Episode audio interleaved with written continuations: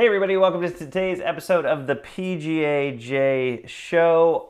I want to tell you in this episode where the new home for all of the new content that I'm going to be putting out that I've already been working on. I have lots of notes on show ideas.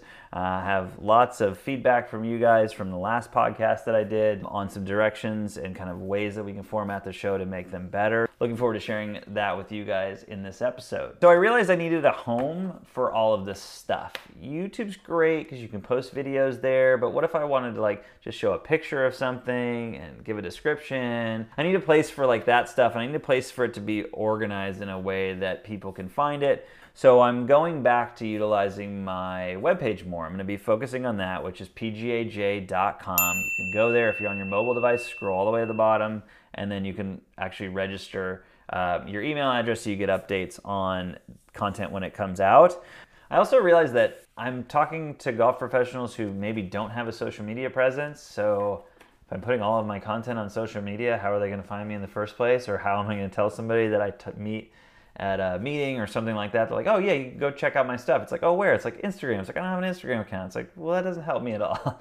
so having a place that's easily accessible that everybody understands just makes sense. I also needed a place to kind of tell the whole story, to be able to give a little bit of background where I needed to. And also, I've just been having a little bit of fun, though I've always been more, less into writing.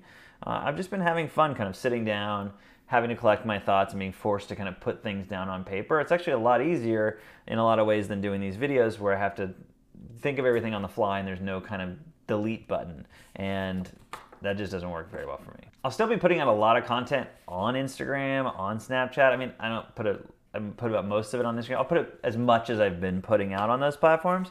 And I think it'll just be more like kind of behind the scenes stuff. I'll probably include some of the blog posts uh, on Instagram and kind of write them in blog format. I'll include probably some of the videos, especially the the uh, the vlog stuff on Instagram TV. I'll be uploading these podcasts to YouTube and maybe to Instagram TV, which I haven't done yet. But I'll just still be using those platforms, but um, it'll take a little bit of heat off them, and I, in a lot of ways, it'll be able to allow me to kind of point the camera of an Instagram or a Snapchat at something else, like the website and the content that I'm creating there, and just have that kind of be the hub. So I'll still be doing a lot, and I'll still be obviously interacting with people because that's the easiest way. It's one of the limitations of the website is you can sell, you can sign up for the email. You have my email address, j at pga pgaj.com, which you can email, but people don't you know spend as much time there a lot of people as they do on social so it's just easier to kind of spend, send a message. So i'll still be communicating with people i'll still be checking those frequently. So that's what i'm going to be up to. Thanks for listening as always. Don't forget to go to the website pgaj.com yeah i actually took notes for this episode tonight so you know i don't know. Better or worse you let me know you can email me, j at pgaj.com. Uh, you can always follow me on Instagram or Snapchat, PGAJ, PGAJ Golf on Facebook and Twitter, which is confusing. Another reason for the website. Thanks for watching. Talk to you later.